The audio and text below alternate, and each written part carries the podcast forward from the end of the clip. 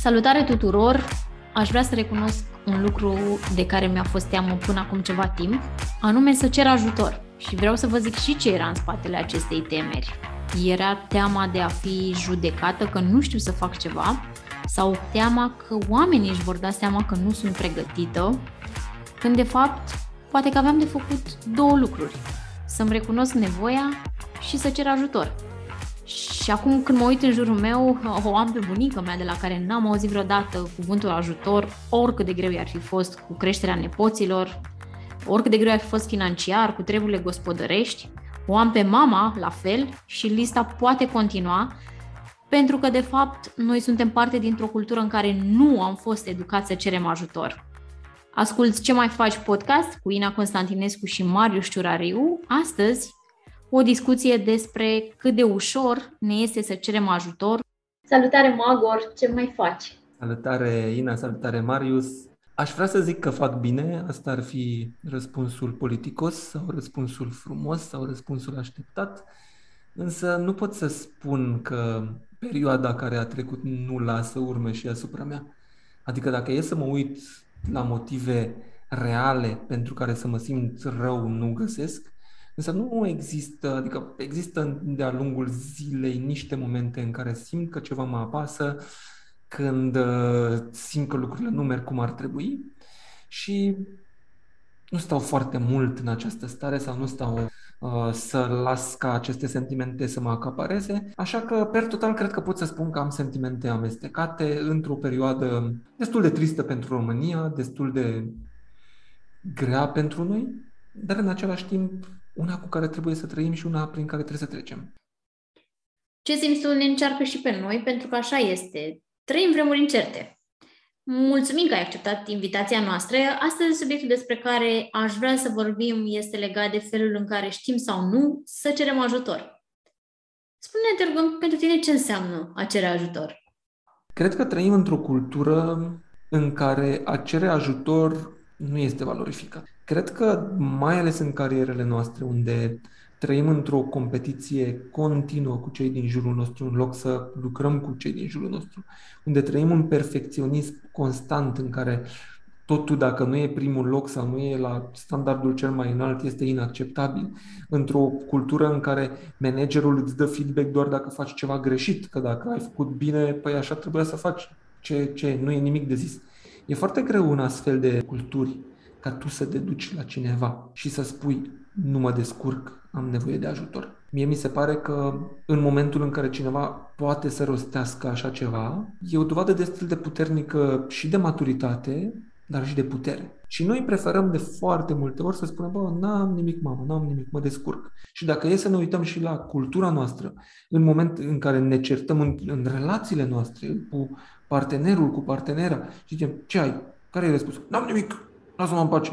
Sau de cele mai multe ori când intrăm în relații conflictuale, imediat la întrebarea cum te simți, ce ai, întrebarea va fi nimic, e bine. Și deja se aude din vocea asta nimic, cât de bine ne simțim. Și exact în astfel de momente cred că e cel mai important ca să încercăm cumva să rămânem apropiați unii de ceilalți. Și care e răspunsul nostru la acele întrebări de am nevoie de ajutor sau cum răspundem la am nevoie de ajutor? Mai mult și cred că și mai important, de câte ori spunem noi că avem nevoie de ajutor? Știm cumva când avem nevoie de ajutor? Pentru că în momentul în care mă uit la cifrele de burnout, la nivel global, dar și la nivel de România, mie mi se pare foarte, foarte clar că noi nu știm în viețile noastre, în carierele noastre, când e de ajuns, când nu mai putem să ducem mai mult. Și câteodată nu că nu putem să spunem la cei din jurul nostru că avem nevoie de ajutor.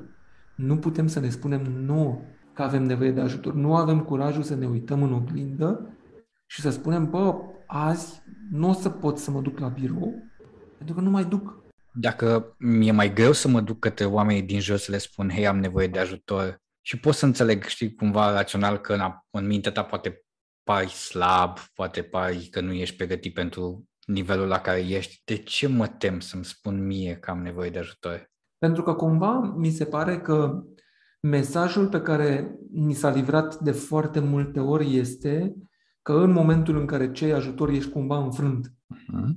Adică inclusiv gândește-te când rezolvam problemele Când cereai un indiciu, era deja un, o indicație majoră de slăbiciune, adică valoarea ta a scăzut, ai cerut un al doilea indiciu, păi valoarea ta e aproape de zero și dacă ai cerut al treilea indiciu, nici nu mai contează, îți spun direct rezultatul. Uh-huh. E foarte greu în, în, în, în setup-ul ăsta mental să acceptăm că ajutorul poate să fie de folos sau poate să, poate să ne aducă ceva.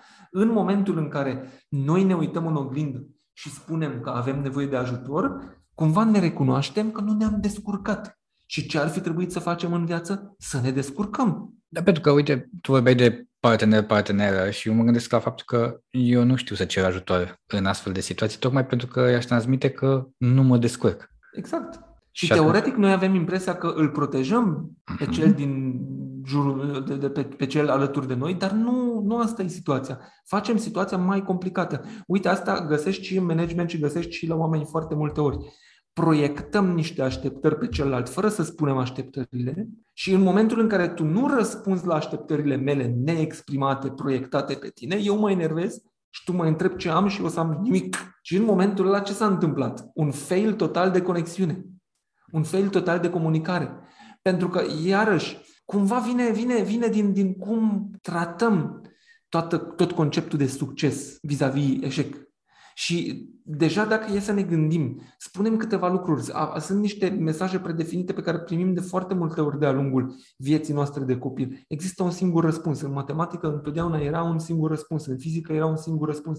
Inclusiv în literatură aveam tot felul de car, uh, carnete și tot felul de, de caiete care ne ajutau să ne pregătim pentru bacalaurat, pentru examene și așa mai departe, unde unii oameni mai deștepți ca noi ne explicau cum ar trebui să interpretăm noi Bacovia sau Eminescu sau așa mai departe. Și, și uitam că vorbim de artă și arta poate să exprime pentru fiecare om altceva. Și vedeai un milion de copii care fiecare spunea că de fapt ce încerca să spună Bacovia când a spus că cerul este mov e nu știu ce. N-a venit niciunul care să spună, stai mă, că eu cred că, nu știu, poate a fost altceva acolo. Foarte puțini copii erau atât de curajoși, atât de, de creativi, atât de, de, de, de comunicativi ca să vină și să spună, păi, eu văd altfel situația. Și mai mult, foarte puțini profesori au fost destul de pregătiți și destul de deschiși la minte ca să poată să spună, bă, accept interpretarea ta, înțeleg. Și în setup-ul ăsta cumva e foarte greu să, să tu să reușești să te calibrezi. Și despre asta vorbim, calibrarea noastră.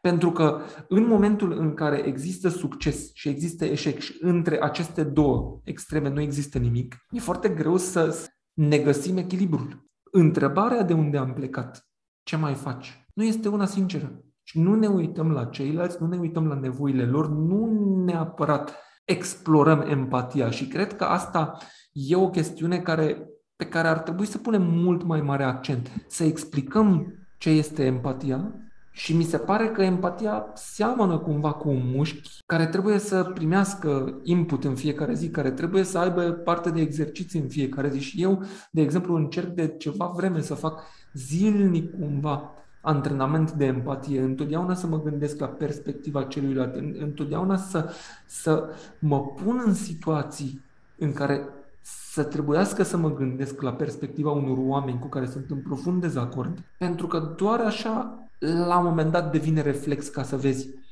dincolo de perspectiva ta. Și asta, de exemplu, cum spuneai și tu, în certuri, când suntem în, în, în, în cuplu sau când suntem cu colegii sau suntem cu managerul sau așa mai departe, noi ne creăm repede un adevăr de al nostru și începem să apărăm adevărul nostru. Și la un moment dat în viață, când m-am așezat, mi-am dat seama cât de multe adevăruri am eu sau de cât de multe ori am avut eu dreptate și am rănit pe persoane, am rănit părinți, am rănit partenere, am rănit prieteni și așa mai departe, pentru că eu vroiam cu orice preț să am dreptate. Nu m-a ajutat și atunci, în astfel de situații, empatia cumva îți dă șansa ca în momentul în care ești în focul dezbaterii, în momentul în care ești acolo în miez și zici, pă, trebuie neapărat să-mi apăr perspectiva mea, să te gândești, unu, de ce e pentru tine atât de important ca să ai dreptate? Unde e nevoia ta neexprimată? Și doi, să te gândești, bă, oare celălalt ce îți cere de fapt? Ce vrea de la tine? Că de cele mai multe ori când ne aflăm în astfel de conflicturi, ne aflăm în astfel de dezbateri, nu vorbim de esență, ci sunt acolo niște frustrări, niște lucruri neexprimate și tocmai din cauza că noi suntem cumva foarte focusați ca să evităm, foarte, foarte concentrați să evităm conflictul. Și unul dintre lucrurile pe care ar trebui să învățăm în fiecare organizație și în viață în general, cât de neconstructiv, cât de, cât de dăunător poate să fie evitarea conflictului cu orice preț și ce înseamnă o conversație dificilă, cum construim o conversație dificilă și dacă vrem să înțelegem că ținem la oamenii din jurul nostru, asta exact prin conversații dificile putem să le exprimăm. Și aici aș face și eu o diferențiere foarte clară, pentru că sunt acei oameni care vin și aruncă ceva într-un mod foarte direct și foarte rudimentar în fața ta și zic, eu sunt doar sincer. Eu sunt doar sincer, e ok. Adică faptul că tu ești direct și sincer nu-ți dă dreptul să fii necioplit. Nu-ți dă dreptul să nu-ți pese de sent- față de sentimentele celuilalt. Adică respectul în orice caz trebuie să fie acolo. Însă dacă tu ții la un om, atunci ai tăria să mergi acolo și să spui ce nu face bine. Pentru că în acest fel îi dai șansa să reflecteze și să învețe. Într-o, într-o organizație unde toată lumea evită conflictul, nimeni nu o să învețe niciodată nimic. Pentru că în mod normal, toate greșelile pe care le comitem, și aici iarăși, inclusiv despre asta trebuie să vorbim, cât de mult evităm greșelile și unde ne duce cultura asta de a evita greșelile. Dar în momentul în care evităm toate conflictele, în acel moment șansa ca să învățăm ceva scade foarte, foarte mult. În majoritatea organizațiilor unde evitarea conflictelor e, e la rang de artă, o, o, o foarte directă consecință este faptul că oamenii nici, nici, nu știu nici când fac bine. Nu spunem când faci bine, că nu e așa. În managementul nostru aplicat în România spunem când uh, când greșești, nu spunem când faci ceva bine. În același timp, nici nu intrăm în conversații dificile, adică nu spunem ce credem unul despre celălalt, nu semnalăm când un comportament al celuilalt în vreun fel ne atinge și atunci ajungem într-o situație în care nu știm nimic, stăm acolo într-o ceață confortabilă și stăm acolo și ne gândim de ce cumva organizația nu funcționează. Povesteai la un moment dat de faptul că ne este greu să cerem ajutor. Când ți-a fost ție cel mai greu să ceri ajutor? Presupun că pe durata vieții mele constant mi-a fost greu să cer ajutor pentru că aproape deloc n-am cerut ajutor. Exprimam niște nevoi în, într-un mod foarte neconstructiv, adică aruncam nevoile pe oamenii din jurul meu, mm. dar nu spuneam niciodată că am nevoie de ajutor, nu spuneam niciodată că nu mă descurc. Așteptam ca omul să vină și să se bage în treaba mea, cumva să mă ajute să mă împingă, dar fără eu vreodată să exprim. Că până la urmă percepeam toată chestia asta ca, ca un, un, un eșec personal cumva, sau că, că aș recunoaște că sunt învins sau nu știu la ce mă gândeam. Oricum, cumva filozofia mea, având în vedere că mă, mă, mă gândeam tot timpul foarte mult la obiective, era că dacă eu sunt adus să conduc organizații Asta înseamnă că eu trebuie să fiu mai bun decât restul oamenilor. Asta înseamnă că organizația trebuie să funcționeze pe baza ideilor mele, pe baza strategiei mele, pe baza abilităților mele și așa mai departe. Și atunci încercam mereu să am eu ideile cele mai bune care pun organizația în mișcare, încercam eu să spun oamenilor ce să facă ca să implementeze uh, acele strategii, încercam eu să am răspunsurile la absolut toate întrebările și cumva orice apărea în organizație, eu cumva simțeam că trebuie să am un răspuns. Și asta a funcționat cumva o vreme, că na, când intră un nebun de genul ăsta care știe foarte clar unde vrea să ajungă, s-ar putea să reușească să cumva să și împingă, să și tragă niște oameni, s-ar putea să, să mai găsească. Pasiunea asta cumva stârnește în anumiți oameni ceva. Dar pe termen mediu și lung cred că e destul de contraproductiv. Iarăși, eu nu eram foarte clar cine sunt eu, eu nu vreau foarte clar ce îmi place mie. Nu aveam nicio abilitatea de a mă uita la oamenii mei. Iarăși, nu aveam abilitatea de a-mi da seama când este prea mult ceva. Adică când alergam, de exemplu, antrenamente, când mă uit la, la stilul meu de antrenamente, alergam până când îmi sângereau picioarele și în timp ce sângereau ziceam, ok, termin antrenamentul și după aceea văd care este problema, nu invers. Mhm. Sau apărea o durere de-a lungul unui antrenament, spuneam, termin antrenamentul și mă uit care e faza cu durerea. Niciodată am spus, n-am spus că bă, poate e bine să te uiți, că poate ceva nu e ok, poate o să se agraveze. Nu. Această convingerea infailibilității. Și na, cu mindset-ul ăsta am, am, am dus cumva în Corea, o piață total nouă mie, unde nu Bine, nu știam aproape nimic despre țara respectivă, adică efectiv am început să mă uit cu o săptămână înainte pe, pe Google ce e acolo, am început să citesc rapoarte, să mă uit cum, cum funcționează organizațiile și așa mai departe. Și când ești introdus într-un birou unde vii să rezolvi o criză și tu trebuie să ai răspunsurile și eu veneam, încercam să vin cu răspunsurile și cu tot, am ajuns într-o situație necunoscând piața, necunosc, necunoscând nimic, ca să duc într-o organizație care deja, deja ducea rău în mai rău.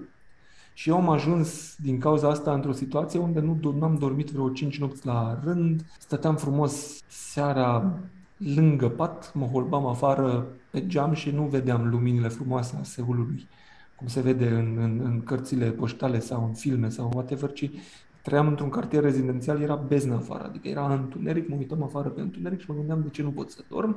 Dacă nu dorm nici ora următoare, o să am, nu știu, patru ore de somn și cât de stresat și obosit o să fiu mâine și oh my god, ce o să fac mâine și tot așa și treceau orele, venea a doua zi în care mă gândeam că nu o să dorm, deja dimineața mă gândeam că oare în seara asta o să pot să dorm și am dus cumva 5 zile, nu total fără somn, dar cu somn aproape spre deloc și am ajuns într-o situație unde când țineam dimineața periuța de dinți în mână, îmi tremura mâna, adică abia reușeam să mă spăl pe dinți și când mă gândeam că trebuie să intru în birou, efectiv mă treceau fiore, adică stăteam 5-10 minute în fața biroului dimineața ca să-mi strâng curajul să intru acolo.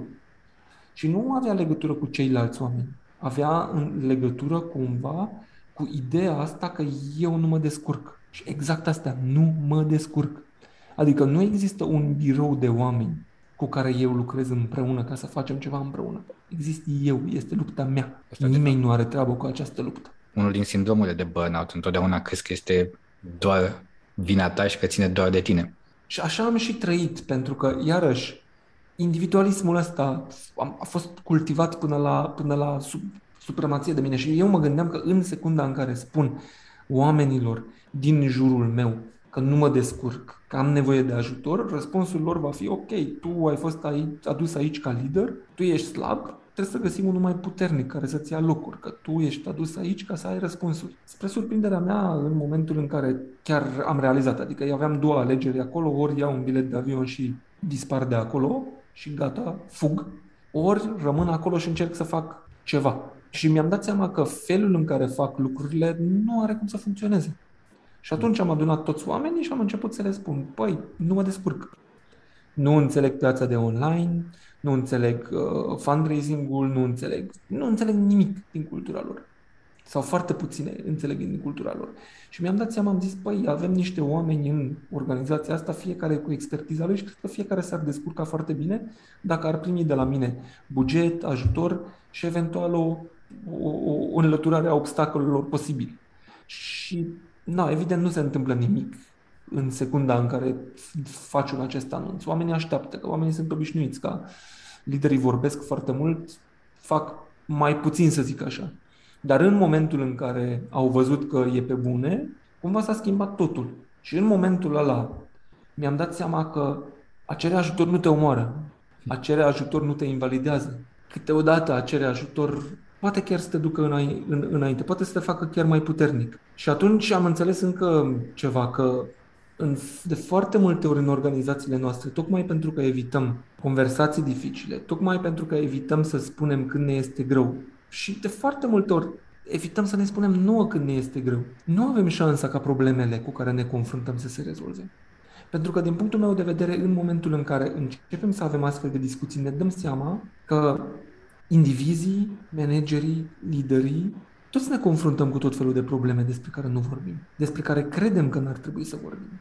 Hmm? Am observat, de exemplu, că unul dintre cele mai puternice programe care se leagă de, de, de comunități de MBA sunt programele de suport pentru lideri, în care facem ca într-un grup de terapie ne adunăm 5-6 oameni care, teoretic, toată lumea spune, bă, le merge bine, n-au nicio problemă. Și oamenii ăia vorbesc de niște, niște, niște lucruri foarte personale acolo. Vorbesc de burnout, vorbesc de motivație, vorbesc de engagement, vorbesc de o grămadă de lucruri, o grămadă de, confru- de, de, de, de, de frământări foarte personale. Și în momentul ăla îți dai seama că Noi n-am creat organizații în care să fie sigur, un, un spațiu sigur să putem să ne exprimăm, unde putem să ne arătăm. Și cred că dacă am creat astfel de organizații, ar fi diferit cum trăim noi munca. Pentru că, iarăși, dacă ne uităm la ce se întâmplă în organizațiile noastre, 15% dintre oameni se duce entuziasm, entuziasmat la muncă. Adică rata de engagement la nivel global este 15%. 65% dintre oameni face minimul necesar ca să supraviețuiască. Bine, asta nu înseamnă că în fiecare zi face minimul necesar. Înseamnă că ai o zi bună când produci, când te simți motivat, după aia ai două zile mai proaste, cum cântă și Adi copilul minune, știi? Câte grele, câte zile grele, câte zile mai puțin grele. no, și, și cam asta e, cam fluctuăm tot timpul, dar, dar undeva acolo suntem spre minim. Mm-hmm. Și mhm. sunt 20% dintre oameni care efectiv sunt disengaged. Adică actively disengaged, adică încearcă să se împotrivească, încearcă să nu facă ce, ce se așteaptă de la ei să facă. Dacă e să ne uităm la asta, aceste cifre, cred că am putea să facem mai bine. Mm-hmm. La ce? Te văd mai îngândurat, Marius. Mă gândeam la faptul că, știi, când zici 15%, te gândești la strategiile organizațiilor care zic, băi, punem oameni pe primul loc, facem programe de dezvoltare, programe de well-being, băgăm, știi, bugetul nostru se duce în zona asta, totuși obținem un 15%.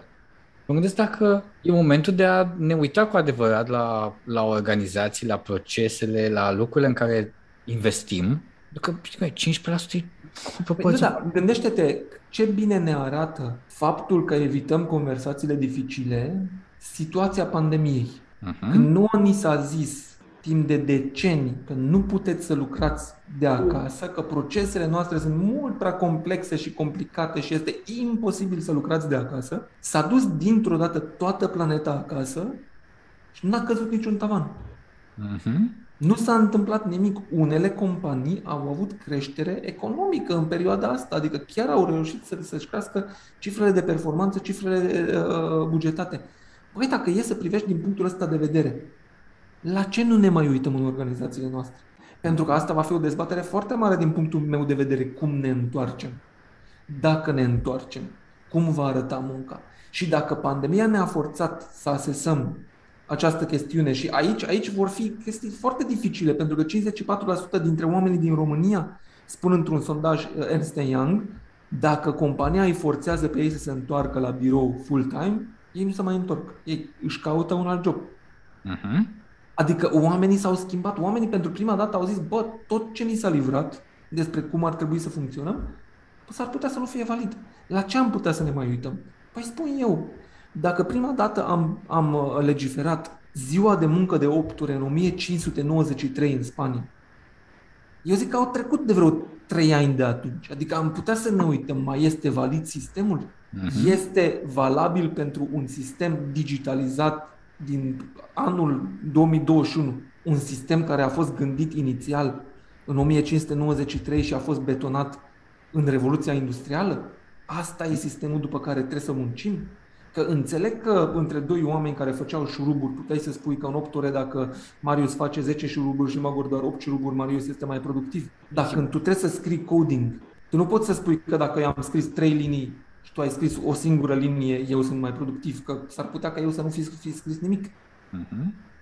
Cum măsurăm performanța? Iarăși mă uit la, la, la, la, la cifre care spun că noi lucrăm în fiecare zi 2 ore 53 de minute. Păi dacă noi lucrăm 2 ore 53 de minute, de ce sunt țări unde stăm 10-12 ore în fiecare zi la birou? La ce ne ajută? Nu am putea, poate, ca în acele 3 ore să facem și mai mult? Uh-huh. Adică să ai om care realmente e conectat, care vrea să facă, intre 3 ore like, foarte concentrat, Face fix livrează tot mai mult ca, ca, ca până acum și gata. Noi vorbeam de atunci când ți-e greu unde te duci, da? Și mă gândeam la faptul că când noi considerăm că engagementul ăla scade, ce facem? Sau când omul nu mai poate, îi mai dăm niște bani. Bă, da, nu Stai poate... că am eu un exemplu aici legat de asta. Lucram în vânzări ani în urmă, conduceam o echipă de, de oameni și la un moment dat m-am trezit că nu mai pot. Nu am știut să cer ajutorul decât în felul meu. Cumva ajutorul meu a fost gata, renunț. Și ce a făcut angajatorul a fost să vină cu contraofertă. Cumva, uite, îți mai dăm să mai conduci încă o echipă de, de vânzări, îți mai dăm încă un magazin, îți mărim salariul. Iar eu asta am simțit-o ca pe o presiune și mai mare, dar tentantă, pentru că asta însemna pentru mine un venit în plus, însemna hrănirea acelui ego despre care tu vorbeai Magor mai devreme și mi se părea la un moment dat chiar o manipulare emoțională. M-am bucurat tare mult că, nu, că n-am căzut în capcana asta, pentru că de fapt eu nu făceam altceva decât să am nevoie să cer ajutor, dar în felul meu.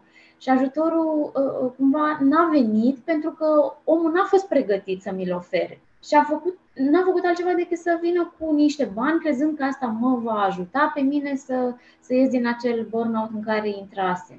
Adevărul e că nu prea înțelegem cum să motivăm oameni, pentru că suntem obișnuiți cu niște automatisme, cumva ne gândim că singurul mod de a motiva sau printre puținele moduri de a motiva un om sunt ori să-i promovăm, ori să dăm cumva o leafă mai mare. Și ar trebui să ne gândim că perioada asta, asta ne arată, vorbim de o perioadă în care sunt valuri de demisii masive pe tot globul.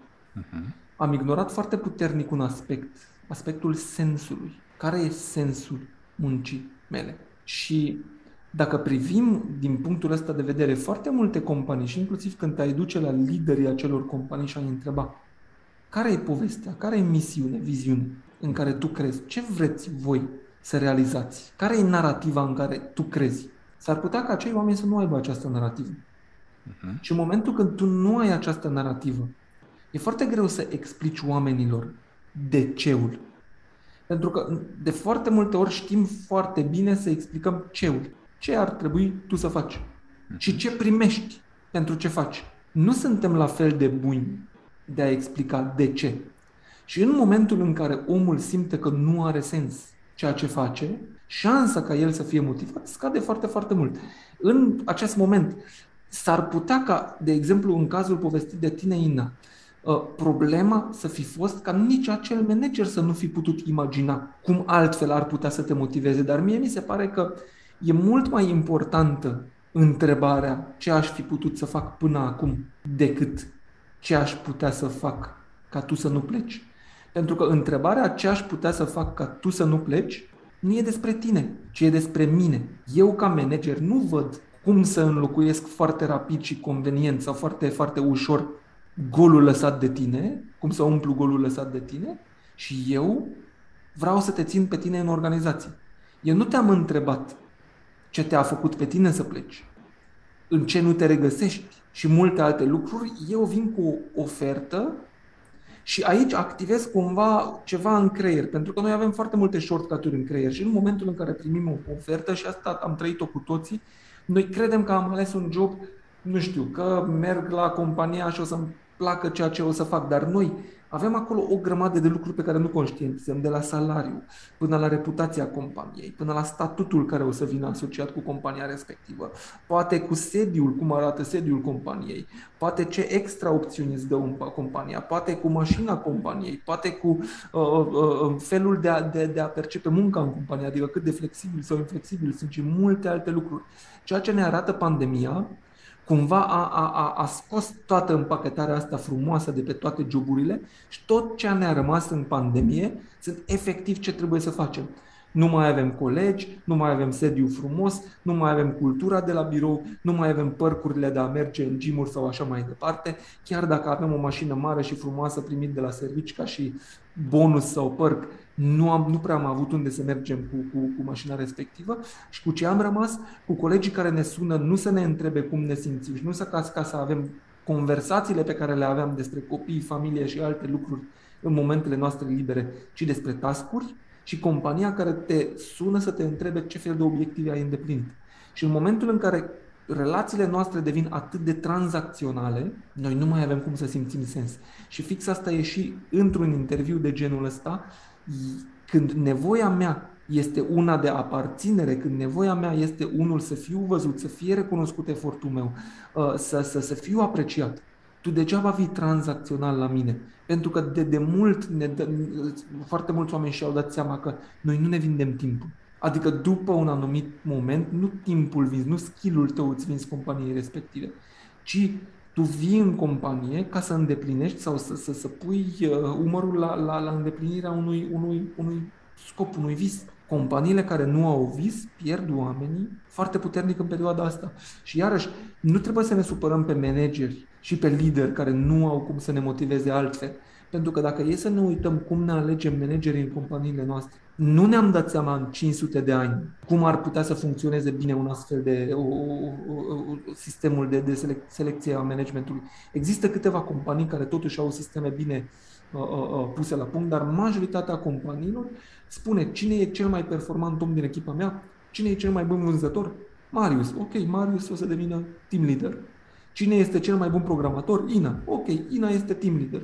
Și de acolo, cu prima ta promoție, tu teoretic doar în sus ar trebui să te duci. Adică dacă nu faci ceva greșit, tu mergi ca pe o piramidă din ce în ce mai sus, dacă îți faci treaba bine. Dar dincolo de acest lucru, s-ar putea ca Marius să nu fi vrut niciodată să conducă oameni. S-ar putea ca pasiunea lui Marius este să fie un vânzător extraordinar de bun. Și în momentul în care mai pui și oamenii pe spatele lui și spui că, bă, dacă vrei să trăiești mai bine, tu trebuie să te duci și mai sus, nu e de ajuns să fii team leader, trebuie să ajungi director acolo, când ajungi la poziția de director, acolo o să fie bine. Și tu, de fapt, ajungi cumva pe o carieră nealasă de tine să, să lucrezi cu oameni, deși poate tu nu ai vrut niciodată acest lucru, și asta e.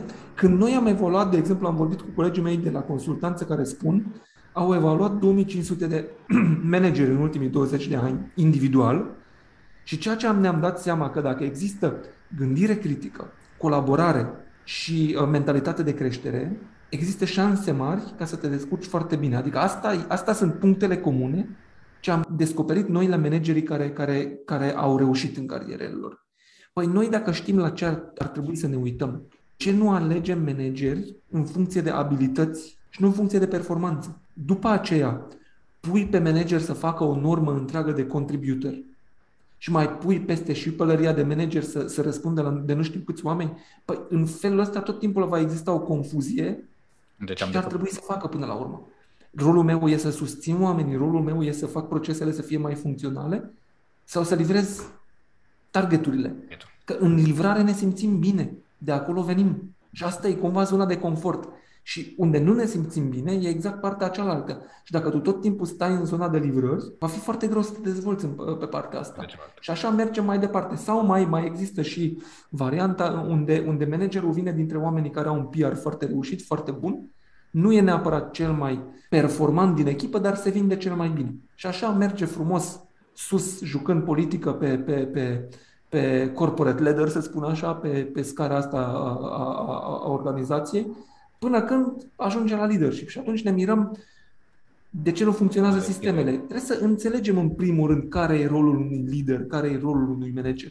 Pentru că astăzi discutam și cu Yves Morio de la Boston Consulting uh, Group, una dintre firmele mari de consultanță la nivel mondial, care spunea, ei au analizat o mostră foarte mare de lideri de companii, mai ales CEO, uh, uh, la nivel de CEO, și au descoperit că după toate lucrurile pe care trebuie să le facă de la întâlniri, ședințe, decizii, e mail și așa mai departe, le rămâne între 10 și 20% din timpul lor pentru a gândi, a visa realități care nu există încă, adică cumva a, a, a aduce compania unde nu este încă și să vadă ce fac oamenii lor.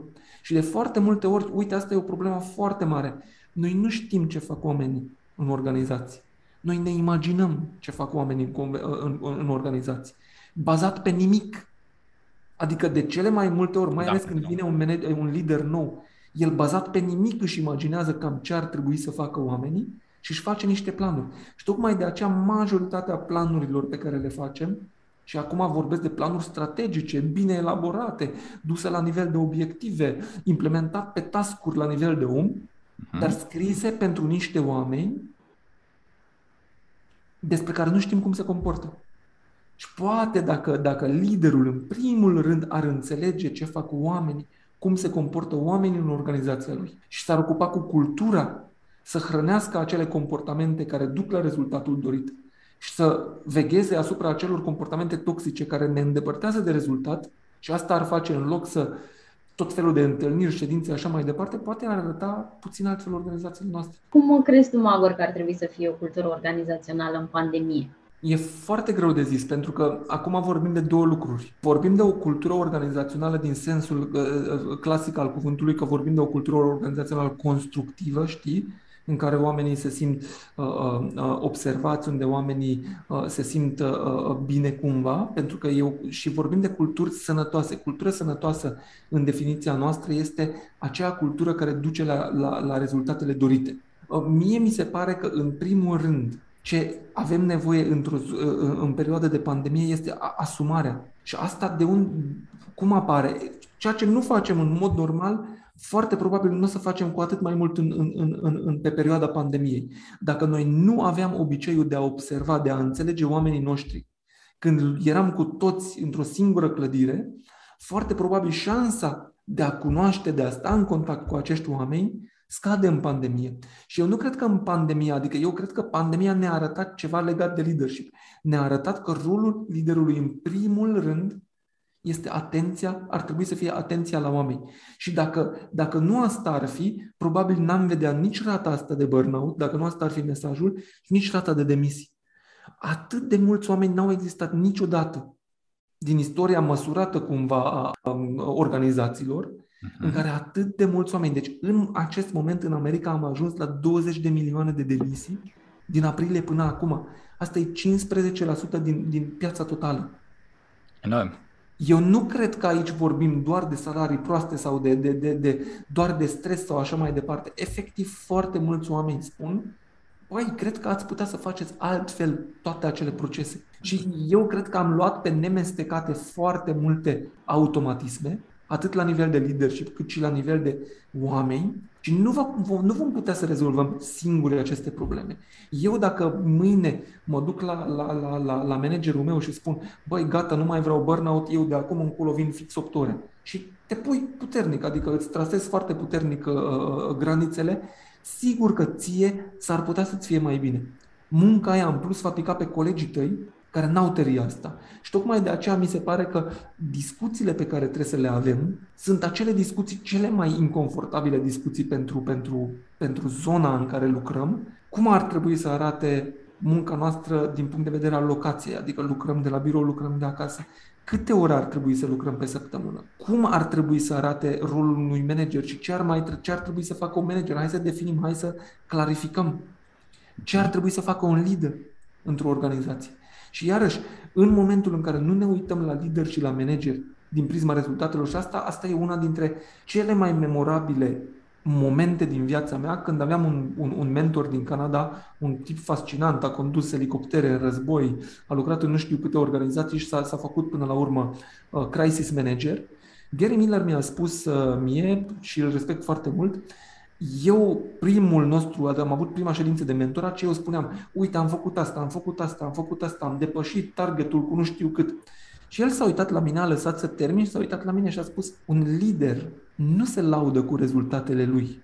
A spus, orice om poate să aibă rezultate. Tu dacă nu știi să spui rezultatele oamenilor tăi și nu poți să spui cum au crescut, cu ce au devenit oamenii tăi mai buni, înseamnă că nu-ți înțelegi rolul. Și pe mine m-a lovit, adică organizația per total arăta bine, dar perspectiva pe care mi-a explicat, zic, tu nu ești aici ca să performezi tu, tu ești aici ca să ajuți pe ceilalți să performeze. Și cred că această, această confuzie există foarte, foarte puternic. Și cred că până la urmă asta trebuie să înțelegem. Rolul lui nu este să strălucească, rolul managerului nu este să performeze, ci să încercăm să creăm acele sisteme, acele organizații în care oamenii reușesc să scoată tot cei mai buni din ei. Și pentru asta trebuie să ne gândim la narrativă în care explicăm sensul muncii, trebuie să acceptăm că în momentul în care eu îți pun dimineața întrebarea cum ești, când ne întâlnim. Dacă nu ești pregătit să asculți un răspuns real, nu mai pune întrebarea și trebuie să acceptăm că foarte multe dintre procese și conversații pe care o să avem o să fie inconfortabile. Dar, iarăși, exemplu personal, am petrecut un an și câteva luni în Corea. A fost cea mai inconfortabilă perioadă de departe din viața mea, dar a fost un proces de învățare atât de accelerat că n-aș putea în 10 ani să, să repet acest lucru. Mi-a fost tot timpul rău, cumva, adică tot timpul m-am simțit hăituit, m-am simțit, m-am simțit inconfortabil, însă acum când mă gândesc că pot să spun fără doar și poate că a fost o perioadă de învățare fără de care acum n-aș putea să mă bucur de viața mea. Și am reușit să regândesc munca și viața personală într-un fel ca acum să pot să mă bucur. Și atunci, singura mea concluzie, dacă nu ne este greu din când în când, e foarte greu să ajungem unde am vrea să fim de fapt. Agă, mulțumim tare mult, tare mult pentru discuție, fascinante statisticile surprinzătoare pe alocuri. Mulțumim mult pentru timp. Mulțumim, Magă. Ai ascultat Ce mai faci podcast? Un podcast cu Ina Constantinescu și Maurice Ciurariu. Dacă ți-a plăcut podcastul și ai vrea să asculti mai multe episoade, te rugăm abonează-te pe platformele unde îți place să asculti podcastul. Până data viitoare, ai grijă de tine, ai grijă de cei dragi.